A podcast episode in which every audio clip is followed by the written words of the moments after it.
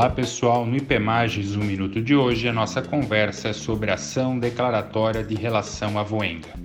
Decidiu a terceira turma do STJ que os herdeiros de pai pré-morto têm legitimidade para ajuizar ação declaratória de relação avoenga caso o próprio falecido não tenha pleiteado. Segundo a ministra Nancy Andrighi, caso prevalecesse o entendimento de que seria necessário interesse do genitor em exercer o direito de buscar a sua paternidade para que só então seus filhos pudessem ter reconhecida a relação avoenga, seriam criadas de maneira artificial e injusta categorias de netos de primeira e de segunda classe. Aos primeiros seria deferido o direito à investigação da ancestralidade biológica e ao segundo seria imposta a verdadeira limitação ao setor nuclear de seus direitos da personalidade.